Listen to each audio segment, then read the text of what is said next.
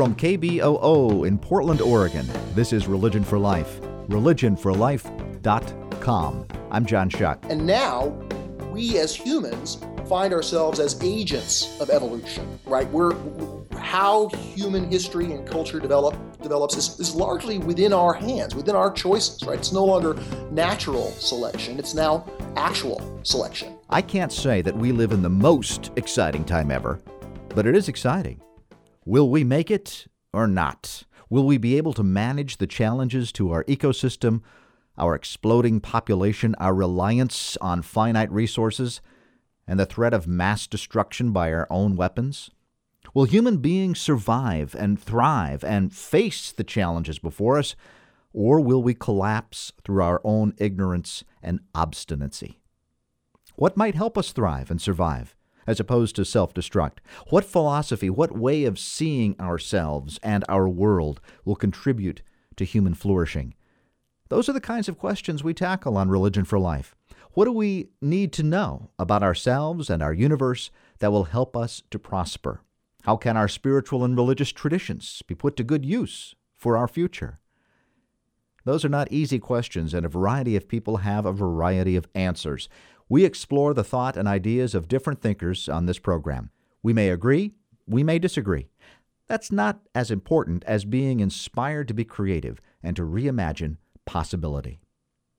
Today's guest is such a person. Steve McIntosh is the author of Evolution's Purpose and Integral Consciousness.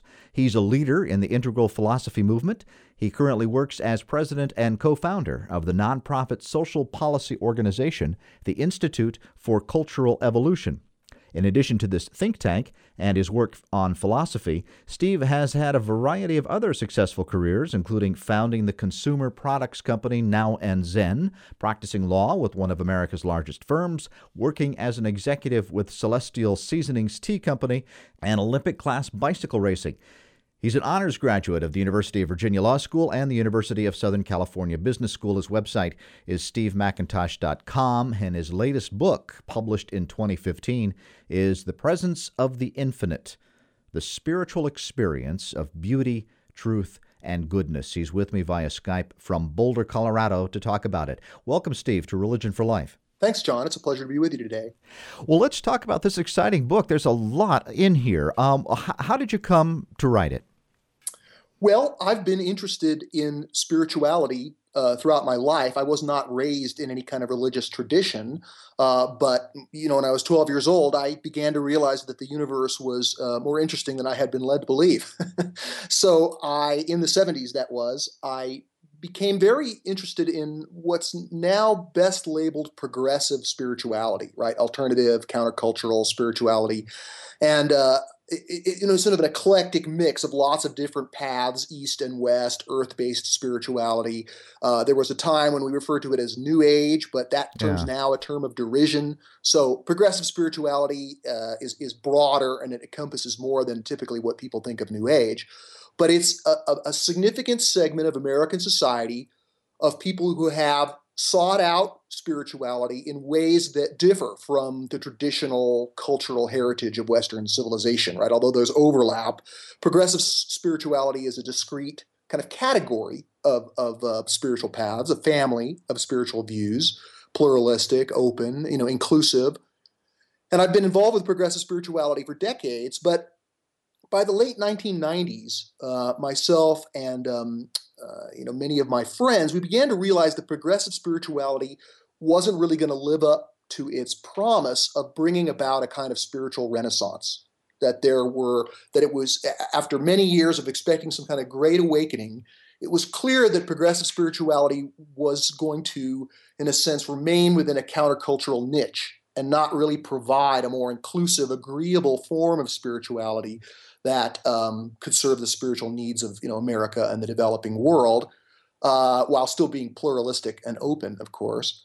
And so, uh, beginning around the year 2000, um, I was attracted to uh, what's now a kind of a worldwide uh, movement uh, for integral philosophy, or the integral, sometimes called the evolutionary worldview. And this is a perspective that understands uh, human culture and consciousness as continuously developing and evolving And so integral philosophy is a, is a, a, spiritual philosophy of evolution, right? It doesn't try to conflate human evolution, uh, you know, that is consciousness and culture to biological evolution. It's not materialistic, but it wants to integrate science and spirituality on their own terms. And it finds within our, the story of our origins, you know, the 13.8 billion year history of time, uh, the universe evolving through its various stages, that there's actually deep spiritual truth uh, contained in the story of evolution, which can act as a supplement to practically every spiritual path. And so uh, I have been writing in this area of integral philosophy. My first book came out in 2007. That was kind of a general overview of integral philosophy. Then I focused in 2012.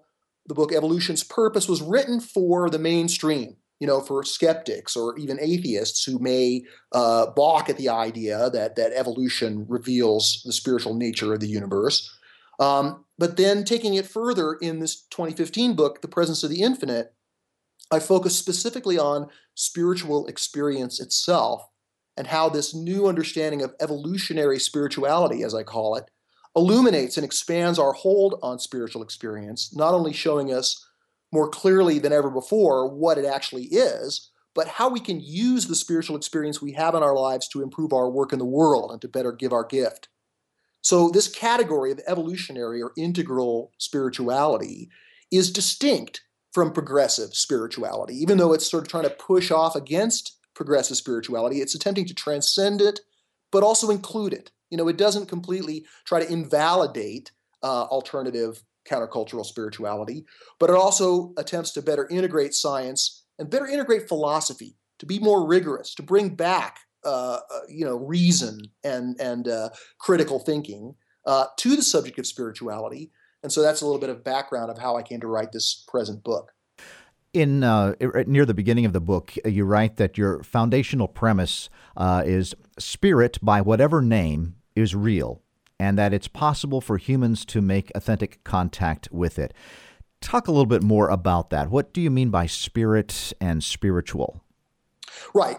Well, in the book, in, in describing evolutionary spirituality, I'm trying to describe it in terms that are broad enough to remain pluralistic and to accommodate a variety of spiritual paths, both both uh, traditional uh, theistic and panentheistic spiritual paths, as well as non-dual or non-theistic spiritual paths. I think both are are like lines of development, uh, lines of religious development that grow from the traditional through the modern, through the postmodern, and now into the uh, the integral or post postmodern stage. Uh, what I mean by spirit uh, at at this sort of pluralistic, inclusive level of understanding is literally the presence of the infinite within the finite. In other words, whatever spirit is, there is wide agreement among the various paths that it has this quality of, of infinity. And not just quantitative, mathematical infinity, but also metaphysical or qualitative infinity. And that, that this idea of, of infinity is, is solid because it allows us to think about spirit as transcendent. You know, that is that the finite universe of time is sort of encompassed and contained by this kind of larger infinite form of being, which is spirit. But this transcendent infinite spirit is also immanent within the universe. That's one of the tenets of, of panentheistic theology, which, as I argue in the book, is, is central to evolutionary spirituality. So, spirit is infinite, and, and it's a kind of a glimpse of ultimate reality within time, you know, by time bound uh, creatures like us. Now, the ontological reality of the infinite, w- what it is in a bigger sense, um, that's defined by you know Buddhism and Advaita Vedanta Hinduism as a kind of a non-dual oneness. It's described by uh, Christianity and other uh, theistic religions as a loving creator, right? And and in the book, I wrestle with the the ways that these differing conceptions of ultimate reality and and the presence of spirit and what spirit is and how it manifests, uh, how it can be experienced. I, I grapple with these two essential kinds that we can find in the world body of spiritual teachings, East and West. We can find it within different kinds of spiritual practices, and we can find it within uh, spiritual experience itself, as I argue. And so, one of the things that New Age spirituality does is it tries to sort of, in a, uh, an, a, commendable attempt to bring all forms of spirituality together, it often describes these different paths as, as different routes to the top of the same mountain. You know, and I, and I, I think that's probably true at some level. But at another level, trying to say that the theistic loving creator and the non-dual oneness, right, that's taught in, in uh, many Eastern paths, these aren't exactly the same thing. You know, their experience isn't mm-hmm. the same. And while theist, theists can certainly experience the oneness of all things in a kind of a mystical, non-dual encounter, uh, it's also it's possible to experience another kind of deep uh, form of spiritual experience, which is irreducibly relational. That is, as I describe in the book, the love of God. Right? However, one may define or conceptualize this idea of God, the idea that we can feel the love of God, the love of the source, the love of the necessary being, which is behind all beings, that that's a direct experiential uh, uh, uh, revelation that saints and sages and indeed ordinary people have been experiencing down through the ages. And this experience, as I argue, points to uh, an element of ultimate reality which exhibits self-awareness right? So the self-awareness of ultimate reality is is sort of in as i argue kind of philosophically necessary for the love of god to be real at an ultimate level. And that doesn't mean that we have to uh, uh, regress to mythic notions of an anthropocentric deity. But at the same time the idea that the universe just kind of came about by accident, or that the source of creativity or the intentional causation that brought about our universe, that that's somehow automatic or accidental, um, I think uh, a panentheistic evolutionary view is coming to see that that's just not an adequate description of spirit. As I'm hearing you speak and as I've read your book, I wonder if there's a connection between uh, what you're talking about with evolutionary spirituality and what uh, people might call process theology. You mentioned Alfred North Whitehead of process philosophy. Is is that uh, something similar? Sir, it is similar. Uh, as I describe in my other books, in Evolution's Purpose and Integral Consciousness, uh, Alfred North Whitehead is in some ways a very important founder of integral philosophy.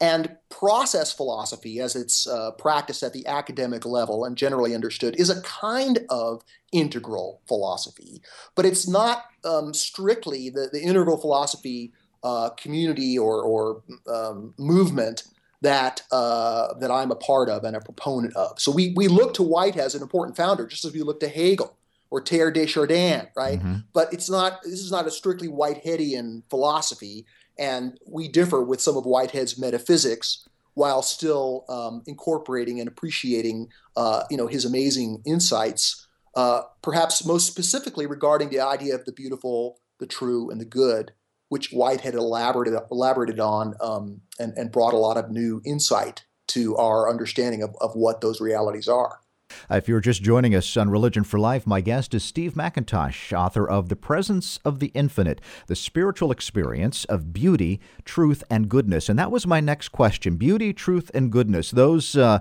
uh, I was going to ask you, uh, how did you come to those three uh, aspirations as, as central? Sure.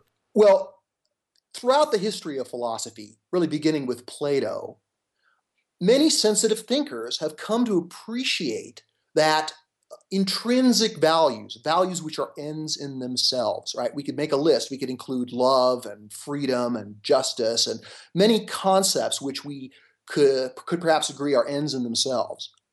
But throughout, not, not just in the line of Plato's philosophy, but in many other sources, East and West, uh, spiritual philosophers have come to appreciate that there's something very special about this triad of the beautiful, the true, and the good they're a little bit like primary colors, right? Just like uh, the primary colors on your computer screen, right? Red, green, and blue, RGB, can, can be combined and contrasted to produce the entire visible uh, spectrum.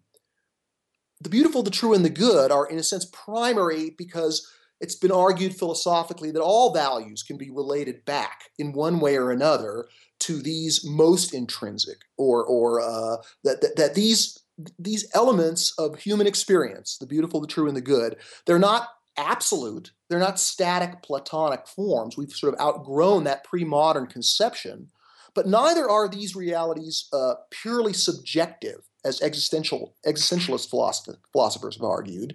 Um, as I argue with Whitehead and many other spiritual philosophers, that these these elements of spiritual experience, right, the beautiful, the true, and the good, are really, in a sense, the comprehensible elements of divinity. There's ways in which we uh, can experience spirit in a very palpable way. And not only can we experience the beautiful, the true, and the good in both fleeting glimpses and in you know life-changing, awe-inspiring uh, encounters, but we can also use these realities, these these values or virtues or qualities, however you want to conceptualize these realities. We can use them in our work, right? When we're instructed by the truth that the beautiful, the true, and the good are, in a sense, the spirit provide the spiritual experience that's available in just about any cultural expression, right? Whether it's we find goodness in moral relationships, we find truth in in uh, you know a, a, rational expansion of what we come to know as real. We find beauty in, uh, in in that which moves us through our senses. These glimpses of the transcendent uh, are, are really uh, a key because they not only lend themselves to a practice that can uh, deepen our personal spiritual development, as I describe in the book, they also lend themselves to a method that can have political consequences for making the world a better place. Yeah, let's go there for a second. So, uh, the idea of beauty and truth and good as as aspirations um, to which uh, to which we aspire, to which we experience. How does that help us with, say, some of the uh, bigger problems that we're facing, uh, such as uh, climate change or uh, uh, not being able to live sustainably within uh, our planet's limits? Sure. Well, this goes back to integral philosophy's understanding of the evolution of human culture and consciousness.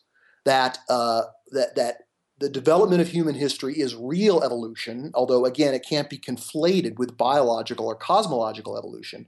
It's extending the structure of emergence, if you, if you will, whereby something more keeps coming from something less, you know, in our universe. And now we as humans find ourselves as agents of evolution, right? We're how human history and culture develop develops is, is largely within our hands, within our choices, right? It's no longer natural selection, it's now actual selection. Hmm. And so the choices that we make determine whether things evolve or not by whether we make things more beautiful, true, or good. Now, the, the philosophical uh, question comes in where people can say, well, different people have different ideas. And indeed there's there's significant conflict sometimes between what's true and good in the minds of, of people. And this is some some of the strife in the world comes out of this. So integral philosophy understands that there are stages of development within consciousness and culture right? It's not a linear progression but there are uh, worldviews that are horizons of value which arise sequentially in human history. And and all of these worldviews that have arisen in the last you know 5000 years at least are online and functioning now even though we're all alive here in 2015 we, not all of us live in the same time in history. And so different value sets different frames of what is beautiful true and good form around the problems that one encounters in one's life's conditions right? That's why we see different worldviews the way we can sort of overcome a linear hierarchy at least to some degree is by recognizing that certain sets of values, certain definitions of what's beautiful, true, and good, are most effective at combating certain sets of, of life problems. So, for example, if, if we're trying to feed ourselves or we're trying to overcome you know, the chaos of a, of a warring society, then we might need a certain set of values that can bring order or if we find ourselves in a feudal or di- dictatorial society where we need uh, we need to break out of that oppression, values of liberation and you know personal achievement are are what can cause evolution, right? Or when we've achieved a materialistic society that that gives us prosperity but lacks meaning, then another set of values becomes uh, online, which can begin to provide a, a, more holistic understanding of what's true, beautiful, and good, even while it relies on the accomplishments of previous value frames or previous worldviews. So, being able to see a kind of an internal cultural ecosystem of value is uh, one of the major insights that's brought by integral philosophy. And how this relates to making the world a better place can be seen through the understanding that we become more evolved and the world becomes more evolved when we create and experience intrinsic value.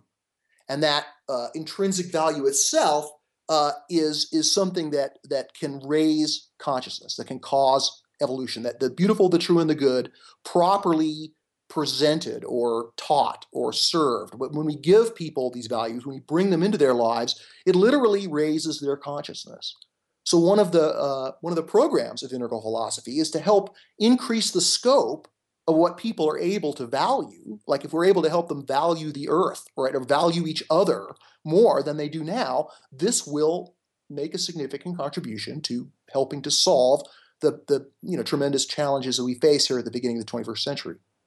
You use the word uh, throughout also emergence, which I'm fascinated with. The idea that out of our um, human aspirations, over our history, over over human history, uh, that kind of becomes, in a sense, bigger than the individual aspirations. That it actually is a reality that. Uh, that grows. Is, is that a sense? Uh, is that what kind of you mean with emergence and how the beauty, truth, and goodness is something um, that continues to actually evolve in itself? Right. Well, what's evolving is consciousness and culture, mm-hmm. but but the substance of uh, how that's evolving is through a, a, deeper realization of what's true. Right. Like so, we we make progress through science when the Enlightenment discovers through science all these new scientific truths about the universe. That truth literally evolves human civilization. Right. Or the right. truth that the environment is fragile and that we need to be uh, stewards of a, of a fragile planet, right, which is uh, subject to damage by a scientific civilization. That's a, another kind of truth that emerges, right? We can see uh, these steps of truth that cohere in sets in these different worldviews. Likewise, we can see the evolution of goodness uh, in the way that um, as human consciousness and culture have evolved, the scope of those worthy of moral consideration has expanded, right, from the tribe or our blood kin to those who were in the same religion, to those who were in the same nation, and then eventually to all sentient beings being worthy of moral consideration. Uh, this is an example of how we evolve in our concept of what is valuable and how this makes uh, the interior of our consciousness, if you will, larger, right? It constitutes authentic evolution because it's creating emergence, right? So, exactly what emergence is, is a deep philosophical subject. Um, you know, I've been influenced by the writing of Philip Clayton, who's who's mm-hmm. written quite a bit about emergence theology. Uh, Whitehead also talks about how, um, you know, his his definition of evolution, Whitehead's, is that evolution is the, an increase in the ability to experience what is intrinsically valuable. Right. So that's mm. Whitehead's consciousness centric definition of the evolution of consciousness and culture. He understands it as proceeding as a growth in value and values. And um, uh, this has been going back to the beginning, right? Ever since the Big Bang, as I said, something more keeps coming from something less, and and it's not just a downhill uh, path of entropy. There's real value that's entropy entering the universe, not just anthropocentrically valuable realities, but but uh, kind of a natural value. That's the foundation of environmental ethics, right, as described by Holmes Rolston. And there have been some sophisticated materialists who've argued for um, uh, philosophies of emergence, which try to uh, contain the magic, if you will, or, or, or, relegate the value to a materialistic explanation. Um, but um, you know, I reject those attempts at reduction and uh, see that uh, consciousness itself, uh, being itself, you know, a universe that is contingent, that could have been otherwise, these are direct evidence of the movement of spirit in the world. And so aligning ourselves with that movement of spirit by coming to better understand how it works and where it's going is, uh, again, uh, the focus of the book. Steve McIntosh, my guest on Religion for Life, author of The Presence of the Infinite, the spiritual experience of beauty, truth, and goodness. Your philosophy is a very positive one. Um, it, it isn't apocalyptic in the sense that we find either religiously or politically uh, looking at our world today, everything's getting worse and worse and worse. Um, but yours is is a positive thing that uh, human beings can participate in. Uh, uh, something that is really magnificent. We may make it through these difficult times and then move ahead uh, to something that is more beautiful, more good, more true, more integrating for uh, all of our species. Yeah, it certainly is optimistic, but I try to avoid a kind of a Pollyanna view of an upward escalator to the good, right? Okay. Evolution sometimes becomes stalled, sometimes it experiences regression.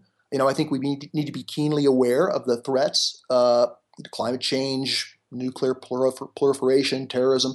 Uh, you know, a shock to the system could cause a regression, and we need to always be, um, you know, uh, on our guard, if you will, to prevent uh, sliding backward in the uh, uh, progress that we've made. And indeed, one of the ways that we've been able to make progress as humans is cont- by by stages expanding and and and improving our definition of improvement itself right? What does progress mean right? We don't want to have a modernistic definition that's just you know material progress but I don't think we want to take an op, a, op, a kind of a postmodern or pessimistic view that modernity has brought nothing but disaster, right? And that we, would be better to return to a kind of an agricultural or local uh, environment. Um, evolutionary spirituality recognizes that every one of these stages of history has both important contributions that it's made, enduring values that we need to carry forward, and pathologies, right? Evolutionary scaffolding that we do well to prune away. And that process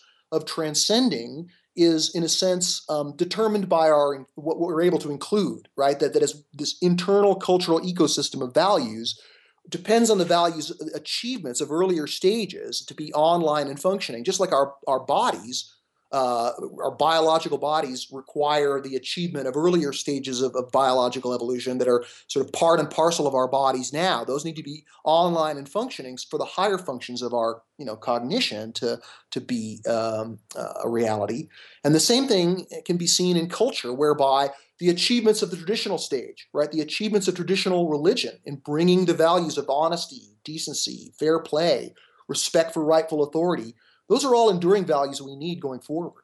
You know, likewise, modernity, science, rational thinking, you know, progress, freedom. These are all very important values that we can't do away with or or somehow eclipse. Post-modernity, right? Were the countercultural values of uh, inclusiveness and care for those who've been marginalized or exploited you know the uh, environmental priority right those are all very important values that are relatively new on the scene and those need to be conserved but at the same time, connected to every one of these value stages are pathologies. And the, one of the pathologies of the, the progressive culture is that it tends to be um, up, uh, kind of pessimistic, right? There's there's a mm-hmm. the, the, focus is on modernity's crimes, and and, and although those are abundant, um, it, we, if we want to improve on modernity, uh, if we think we just need to reject it or or um, eliminate it, then our ability to improve it is significantly diminished.